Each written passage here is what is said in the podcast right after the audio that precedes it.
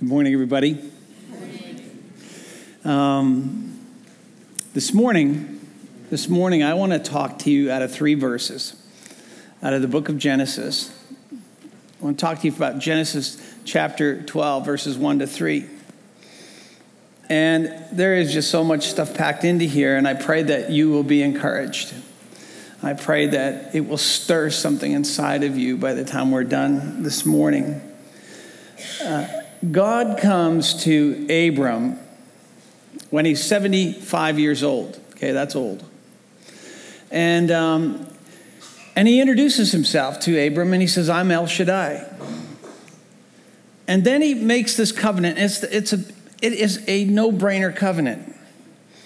God says to, to Abram, He says, If you honor me, if you trust me and obey me, He said, then I'm going to bless you and I'm going to bless every part of your life. I'm going to bless your children. I'm going to bless you, and you're going to be a blessing in the earth. The whole world will be blessed because of you. If, if, what do you think? You want to, is that a good deal? And, and, and, and I want to talk to you about Abram's response to this invitation today. Okay, that's where this talk will go. Let's go to Genesis 12, first three verses. The Lord had said to Abram, Go from your country, your people, and your father's household to a land that I will show you. And I will make you into a great nation, and I will bless you, and I will make your name great, and you will be a blessing. I will bless those who bless you, and whoever curses you, I will curse and all the peoples of the earth will be blessed through you. And Abram's response to these words are the very next, next verse. It says, And so Abram went as the Lord told him. So Abraham left, just like the Lord told him. You see, Abraham, his response, and, and I don't know why God, well, I do know why God asked him to leave, but the leaving's a very big, big part of making room for God's blessing in his life. Abraham has to let go of everything that is familiar, but not just that. Everything that's for, that is hold on to Abraham has to be broken off in order to make room for what God is doing. And so God says, Go. Abraham, in leaving, is leaving a human economy that is tied to tradition, that's tied to rationale and logic and he is entering into a story where the impossible is easy. All of his life, Abraham lived according to the economy of his tradition, of his culture. He belonged to the land, the land didn't belong to him. The, the, the, his DNA was in the land, and the land was in him. And his father and his grandfather and his father before that, they worked this. We don't understand this so much because we buy and sell houses when we get itchy. But they didn't do that.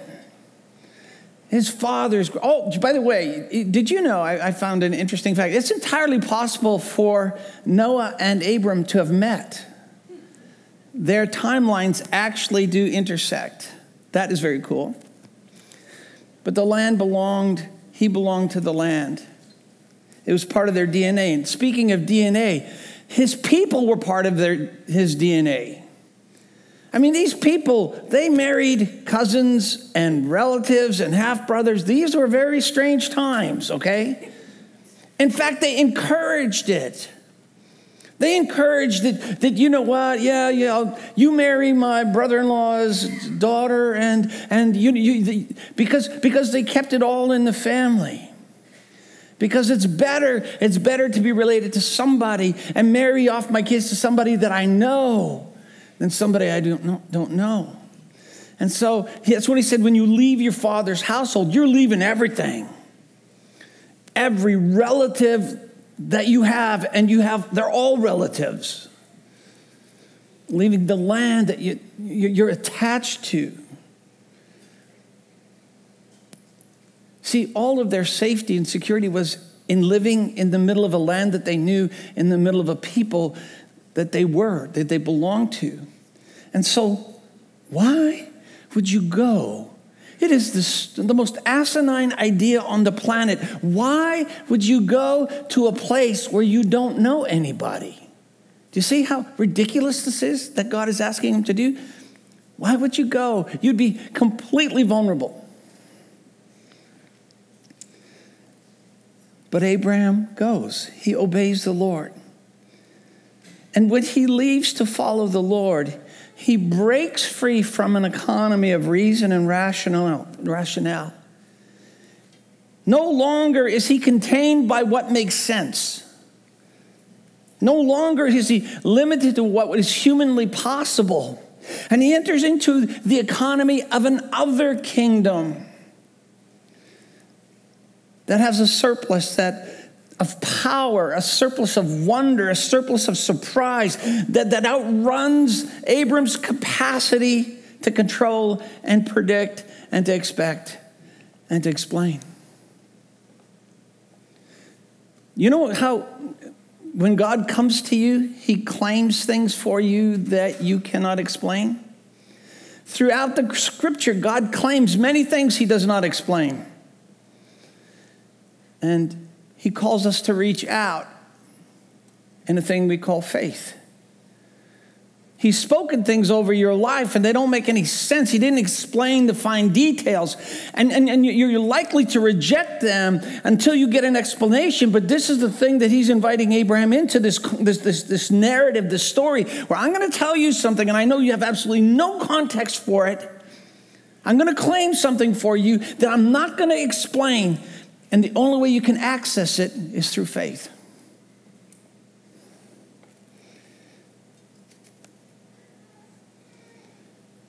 But first, he has to let go of everything that's claimed him to this day. And so Abraham went as the Lord had told him.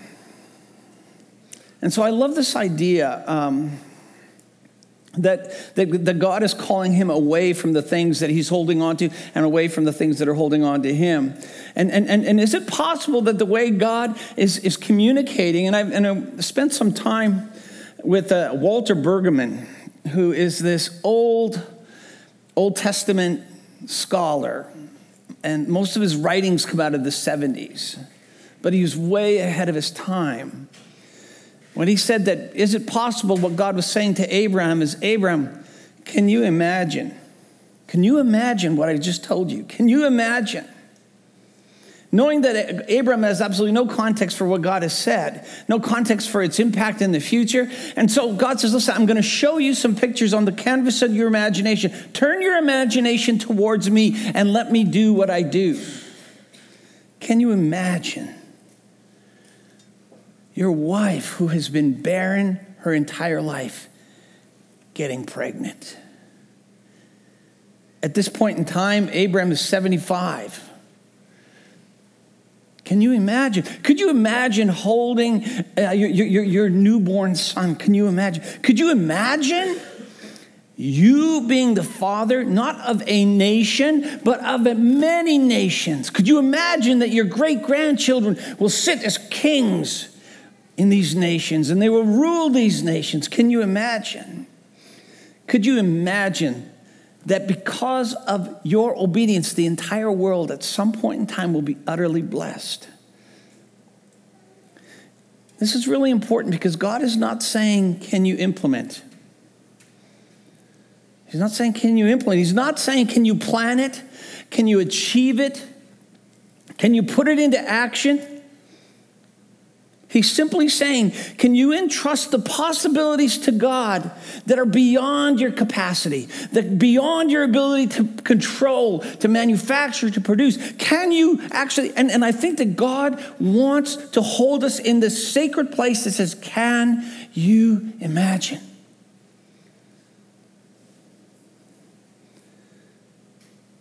And He invites you and I into this same incredible story and a story that is not bound by, by, by, by reason and rationale and limitations.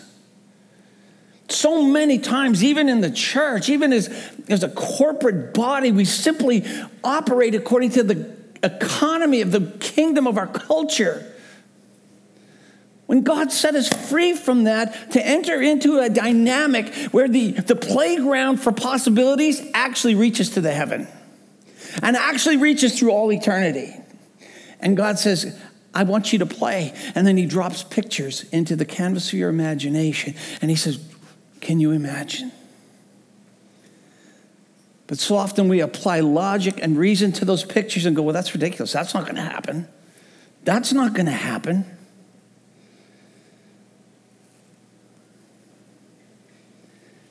And God comes to Sarah, she's 90, Isaac is 100. And they gave birth to, uh, I'm sorry, Sarah is uh, 90, Abraham is 100, and they gave birth to Isaac. And it's the most unreasonable thing you've ever experienced. And his birth defies explanation because Isaac is a kingdom promise. Let me ask you something. Are you pregnant with a kingdom promise? it's not going to be reasonable. It's not going to make sense. It's not actually even attainable. Are you pregnant?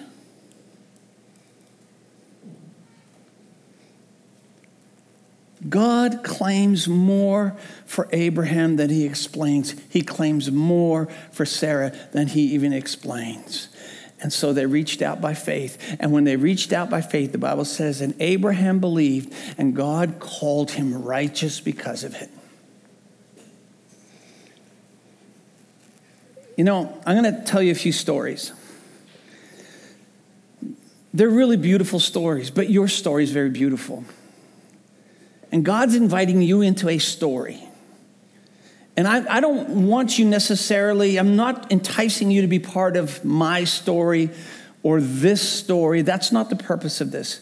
My purpose is for, to inspire you, that, that to, to, awaken to the story that he's inviting you into, and, and, and then dare to dare to believe. Okay, that's why I'm telling you these stories.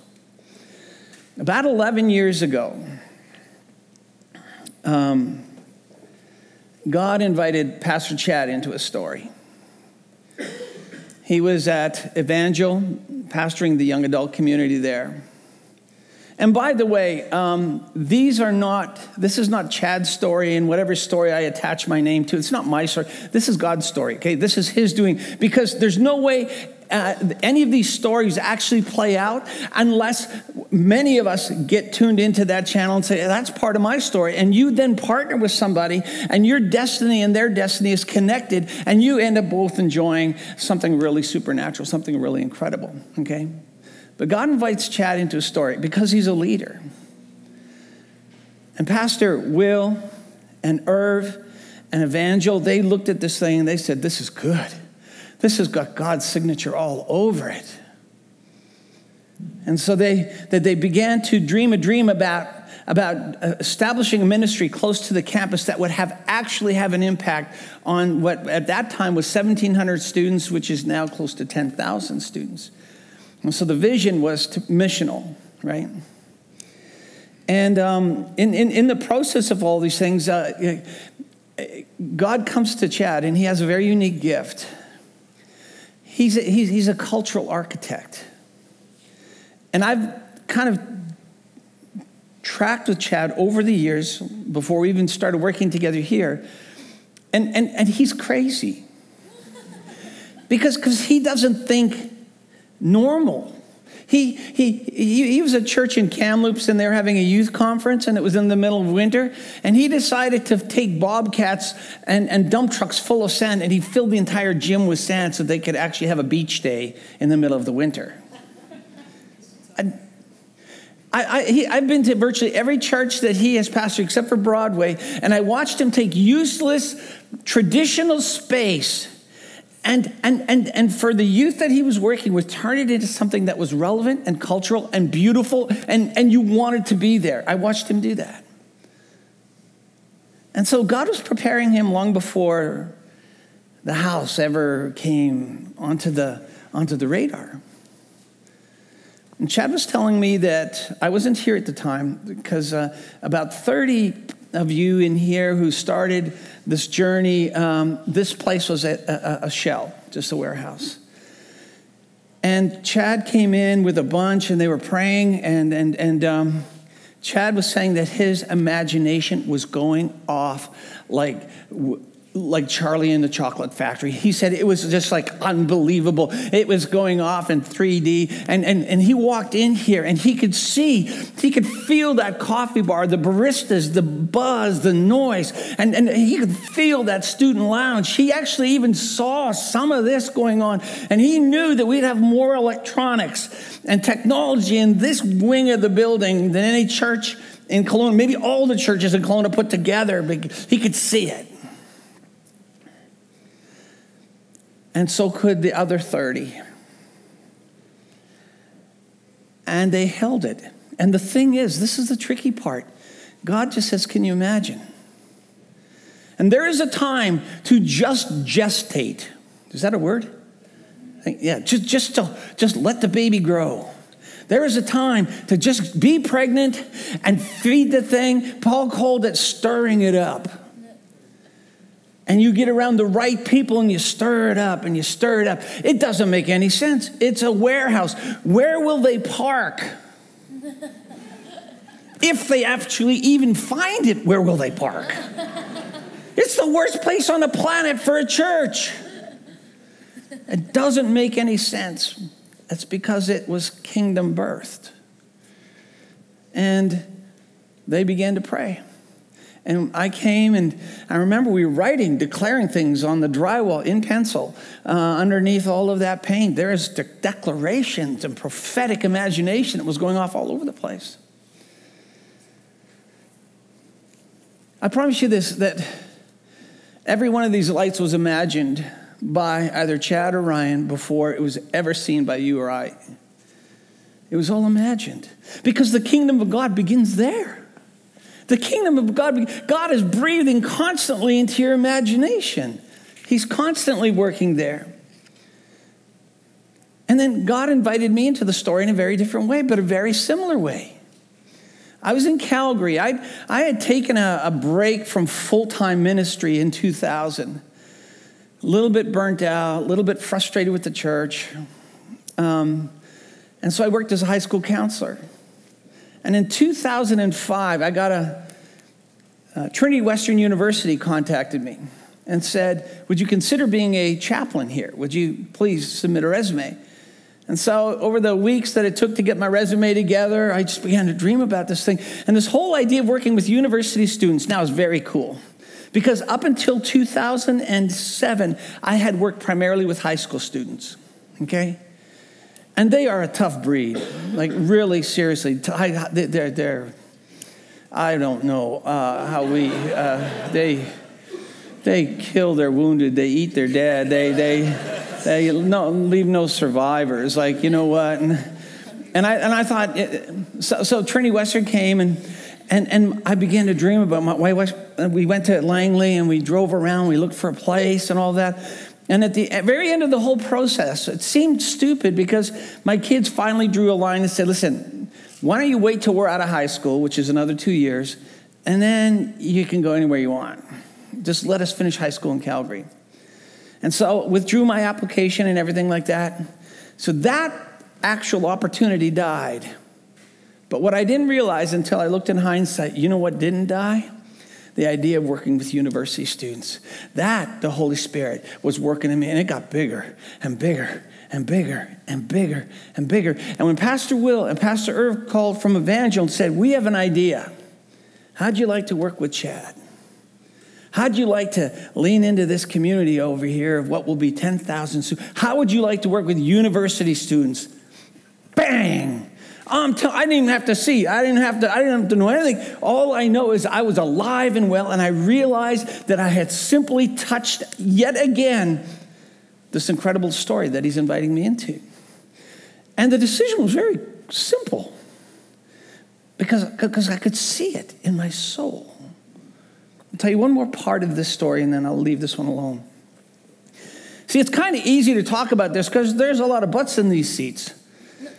But I promise you, there's three years, and man, we, we could have met in my living room. You know, like it would have been, you know, just uh, easier. I was in Calgary um, in the springtime. Uh, my wife, um, as you know, works for WestJet, and so whenever they have this, some of these big conferences, they're allowed to bring their spouses. And so I came to this conference. We were in the Big Four building in Calgary, and it's virtually just this enormous floor. And they can partition it off, and they have a stage. And there's about a thousand, maybe 1,100 West WestJetters in this one day conference. And I got in there and just, I, I, knew some of the speakers and I wanted to hear them and everything like that. I got into the space, we got seated, and all of a sudden, my imagination, now I have a great imagination. It is it is live and well. And I'm sitting in this room. I just got to be careful what I pointed at, which is true for all of our imaginations. You got to be careful what you point that thing at because everything you point at will begin as a thought and then grow into becoming an image and eventually grow to become a stronghold in your life, right? So I'm, I'm in this in the big four building, and I'm looking at the way that they set chairs up and the, the, the amount of dynamic and how actually comfortable about a thousand people felt. And the entire time that I was there for that day, all I could think about, we could do that. It could still feel amazing at a thousand people. It could still be personal and authentic and real. And I began to think about it. So I came back and I said to Chad, okay, what is what are you seeing here? What is where are we going? What is the number? And he just he said right off the bat, he goes, I don't know. I don't know why. I see a thousand. And I said, So can I. This is the thing. When you put your faith to something, you can't unsee what you've seen. So you might as well just get in. You might as well just join your faith because is, re- is it reasonable? No. Do we have the money? No. Is it time? No. But can you imagine? Yes. And the Father comes to him and says, Can you imagine? You see, you will never achieve the impossible until you can see the invisible. And if your eyes are stuck on that which is reasonable and logical, I promise you, you, you, you, you have actually disqualified yourself from a really great story. I believe God wants us to hold us in this place of can you imagine because it's a place of hope. And then God, so he says to him, it's just a figurative speaking. He says, Can you imagine? You know what Abraham's response is? Yes, but. He says, Yes, but. Yes, but the girl's old. Yes, but I'm old. Yes, but she is barren. Yes, but it doesn't make any sense. We've passed our time, we've lost our window. And let me tell you this if yes, but governs your life, you will resist God's newness. He wants to do a new thing in you. He wants to do a new thing in you. And you keep going. You're, you got one foot in one economy, one foot in the other economy. The, the, you, the foot you have in the economy of the kingdom of God says yes, but you're so locked into this other foot in the way that things function naturally, normally, that you go,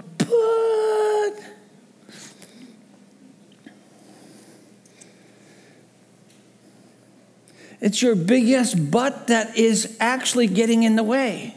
That's funny. Don't you think that? That's, that's, that's, because I didn't see anything wrong, but you think I did, right? It's your big yes, but that's getting in the way. Yes, but I actually got fired in my last job. Yes, but we lost so much money the last time. Yes, but uh, I, I, took a leap of faith and, and, and, and it just it was a mess. Yes, but I failed in my last relationship. Yes, but I suck as a dad or a mom. See, there's a future waiting for you. But you need to be so careful that your past does not steal your future.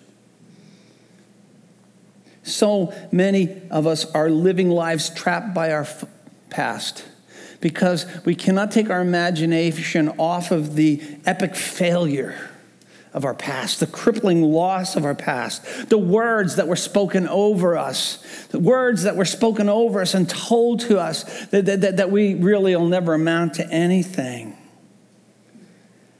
Your present imagination right now, I submit to you, is a womb or a tomb. it's a womb or a tomb. This present moment is either a womb for your future or a grave where it dies. And until you can let go of your big yes, but, it will die. God says in Jeremiah 29, He knows these people have been beat up. He knows they have lost everything. And He even knows their present circumstances are difficult. But He says, I have for you a hope and a future. I have for you a hope and a future. Are you discerning enough to know what the future feels like when God drops it into your soul? When He drops it onto the canvas of your imagination? Do you know what that feels like? It feels like hope. It feels like hope.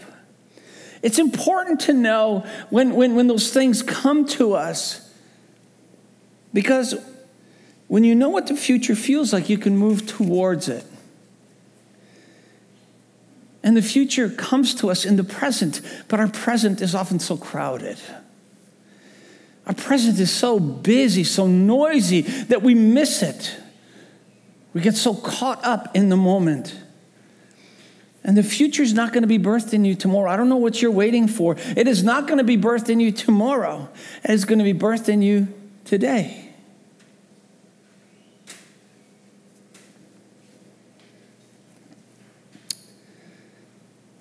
So if you don't know your future and what it feels like, you won't be able to protect it. You won't be able to, to, to protect what's being born inside of you. You don't know how to stir it up.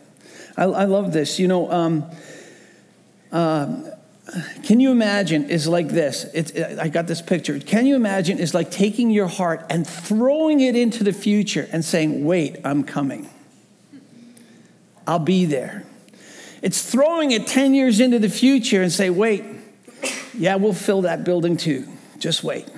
It's throwing it in the future and saying your marriage conferences going off the charts. Say, you wait there for us. We'll be there. We'll be there. We're working on it. That's what, that, that, that's what we do when we say, we can imagine, Lord. That's what we do. God was trying to talk to me when I was a kid.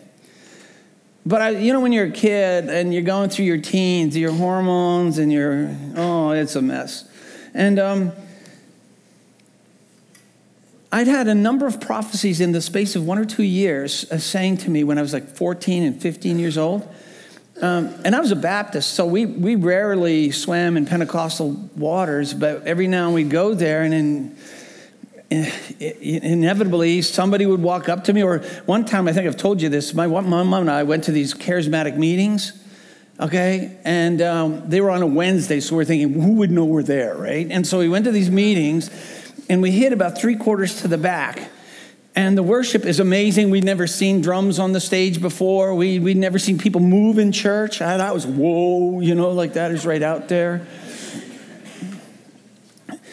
And the pastor comes after, after the second song in, in, the, in the worship service, and he gets everybody to sit down. And then he, he has, he's looking, he's doing something. I don't know what he's doing. He's tuning into something. And then, and then he goes, You. And he points to my mom. Crap. How do they know we are Baptists? They can, they can smell us. They can sense it. We give off our own scent. That's just, oh. And he says, Could you stand up? And, and is that your son? And I'm, I'm freaking out. They burn people like us in those churches, you know? and and and and I, I and, and when I'm standing there, my mom and I are just like we we've never even actually stood up in church before, and so we we are really out of our comfort zone. And then he puts us in. He says, "Your son is going to preach. He's set apart. He's going to preach." And he goes on. Sit down. Thank God. You know what? I, and just saying, everybody's saying, just, just we want to be invisible for a little while now. I just, and then uh, off and on over the next couple years. But you want to know the reason I couldn't, I, I couldn't bite, the reason that those things didn't really impact me at that time is because that I, my failures, my, my early failures through school and just all of that had told me that I actually do not have the capacity or the intelligence to pull off what that guy said about me. I knew that that was impossible. And that's how you kill the kingdom of God when it comes into your soul. You go, yes, but, or even worse, you go, but. And I just went, but. That's not going to happen. And so that whole thing went to sleep for a lot of time. Do you remember when, when, when Paul is talking to Timothy, and this is in 2 Timothy, uh, 1 Timothy 1, chapter 6, he says, um, Timothy, uh, I remind you to stir up the gift of God which was in you through the laying on of my hands. He said, For God has not given you a spirit of fear, but of power and love and a, and a disciplined mind. You see, Timothy was a very young man who was called to pastor a very large church. It was so far over his head. He, he, and, and, and, and Paul knows that he feels completely unqualified. And so Paul says, Timothy, God gave something, and it is inside of you. And that thing that is inside of you, that thing that's inside of you is real. That is you. Trust it, lean into it. Can you imagine?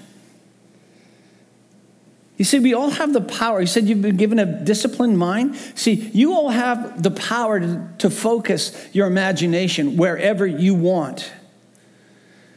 And you can focus it on your failures, and you can focus it on your scarcity, and you can focus it on the things that have gone wrong, or you can dare to focus it on what might be impossible, but feels like it's got hope written all over it. Okay, I'm almost done. In fact, I'm going to invite the band up. That's how almost done I am.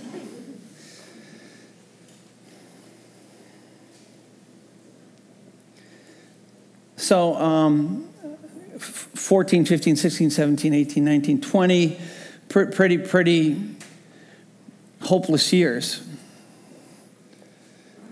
Um, and then one day I heard that there was a guy from the United States, Rich Wilkerson well, he was a minister and he was coming to speak in a high school. And I thought, I got to see this. Number one, I was terrified for the guy because no minister I'd ever known would even survive five minutes in a secular high school because, like, you have to be relevant and funny and sexy and all those things.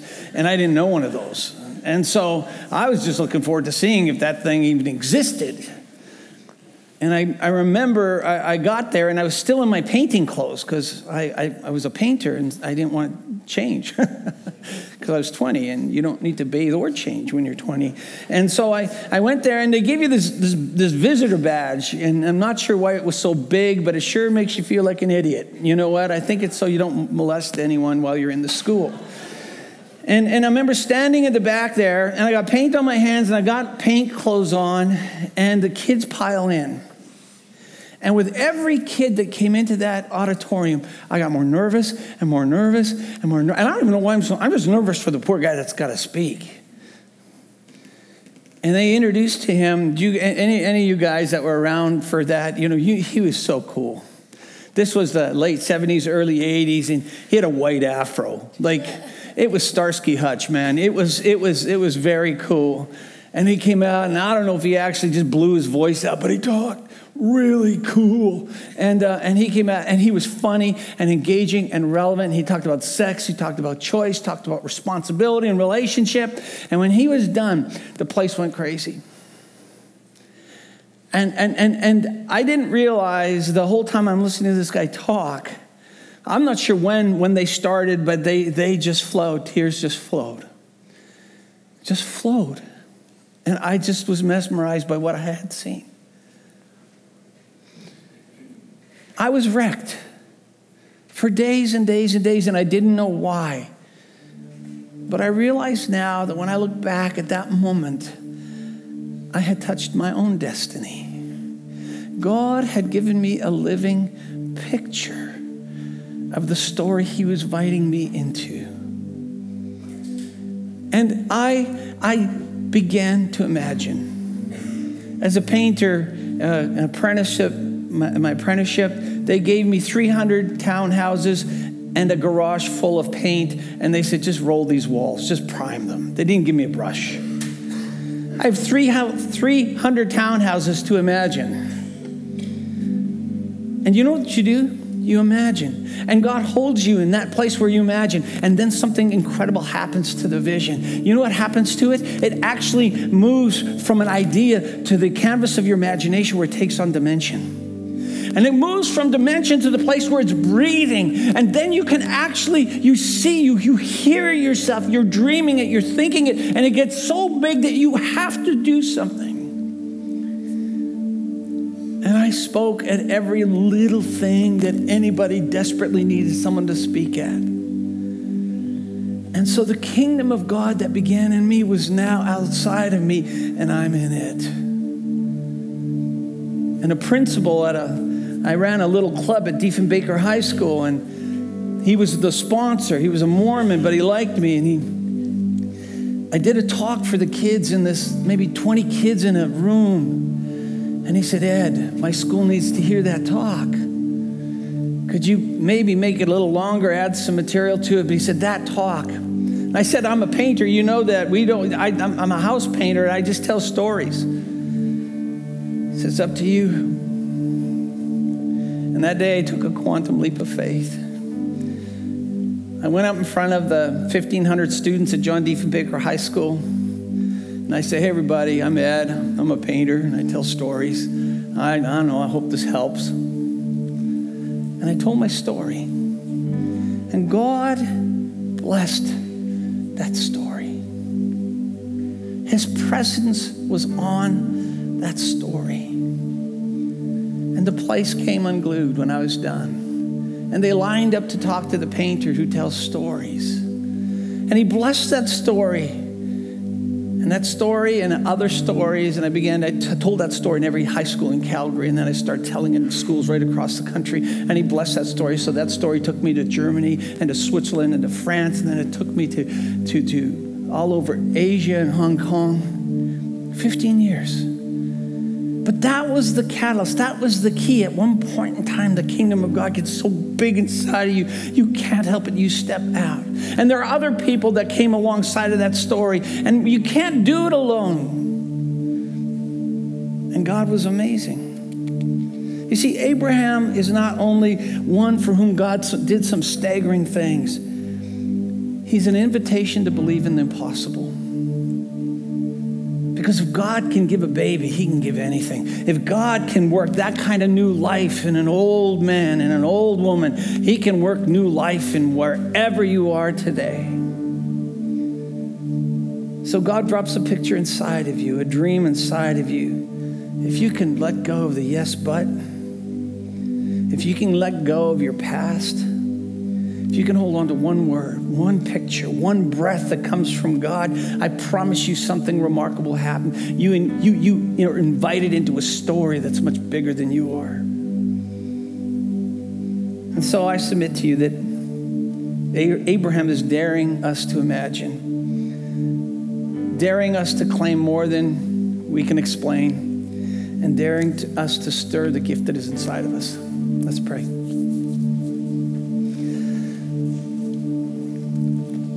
I'm pretty aware that there are some of you in here, and the dream that God has given you went to sleep. Because you said that, that uh, nothing's happening. I don't have the capacity to pull that off. I don't, I'm not enough. And I pray that today that you, the Spirit of God, would bring new light to your dream, to your story, to say, you know what, it's not about you anyway, it's my story, and I'm simply inviting you into it. And if I can give new life to a baby, and if I can give a baby to, to a 100 year old, 90 year old, don't you think I can birth in you something that's impossible?